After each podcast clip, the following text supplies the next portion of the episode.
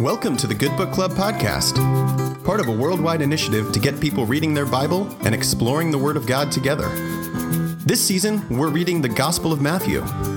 Find the full list of daily readings and more ways to learn and connect at goodbookclub.org. Hello, I'm Sandra Montes, consultant and musician in Sugarland, Texas. Today's reading for the Good Book Club is from the Gospel of Matthew, chapter 7, verses 1 to 20. Do not judge so that you may not be judged.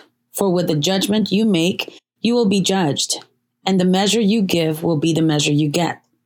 Why do you see the speck in your neighbor's eye, but do not notice the log in your own eye? Or how can you say to your neighbor, Let me take the speck out of your eye while the log is in your own eye? You hypocrite! First take the log out of your own eye, and then you will see clearly to take the speck out of your neighbor's eye. Do not give what is holy to dogs, and do not throw your pearls before swine, or they will trample them underfoot and turn and maul you.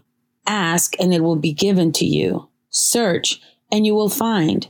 Knock, and the door will be opened for you. For everyone who asks receives, and everyone who searches finds, and for everyone who knocks, the door will be opened. Is there anyone among you who, if your child asks for bread, will give a stone?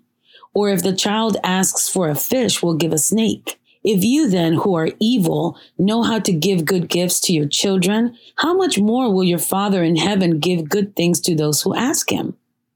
In everything, do to others as you would have them do to you. For this is the law and the prophets. Enter through the narrow gate, for the gate is wide and the road is easy that leads to destruction. And there are many who take it.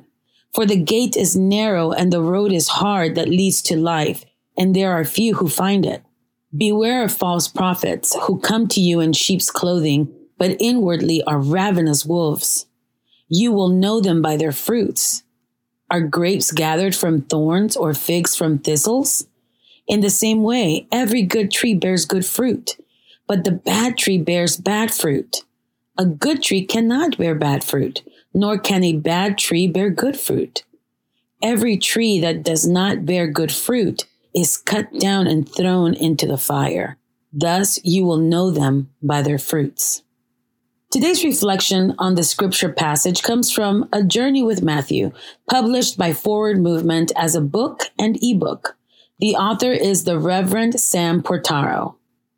Chapter 7 of Matthew's Gospel continues in the style of the Beatitudes in chapter 5, examining the whole, a collection of fragments scattered over a range of issues and behaviors, may be of greater value than any single component. The temptation to drill into a specific verse or teaching can distract from the role these chapters play in Matthew's account. The Sermon on the Mount, the setting of the Beatitudes, may or may not have been an historical event. What's important about it is that the author found this device a useful way of framing an extensive collection of Jesus' teachings. By the time we reach chapter 7, the teachings themselves read somewhat like morals in search of fables or teachings in search of parables. Taken individually, more than one of the verses in chapter 7 sounds like the concluding sentence of a longer story. It's as though the author polled a gathering of Jesus' followers asking, What teaching of Jesus do you recall?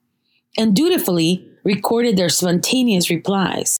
In a community accustomed to the oral transmission of story and information, the distilled learning from Jesus' discourses would have been the salient summary, the lasting takeaway. The end result bears a resemblance to Hebrew wisdom literature, like the book of Proverbs, likely intentionally.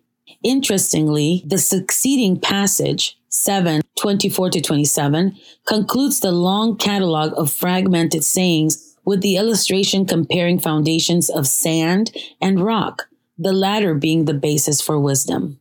Throughout your day, consider this question about today's reading.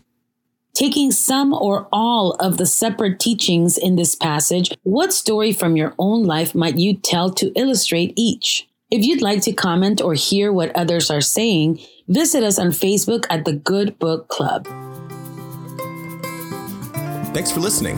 Find the full list of Good Book Club daily readings, as well as additional ways to learn and connect with other disciples, at www.goodbookclub.org. This podcast is produced by Forward Movement in partnership with the Episcopal Church's Office of Communications. Learn more at forwardmovement.org and episcopalchurch.org.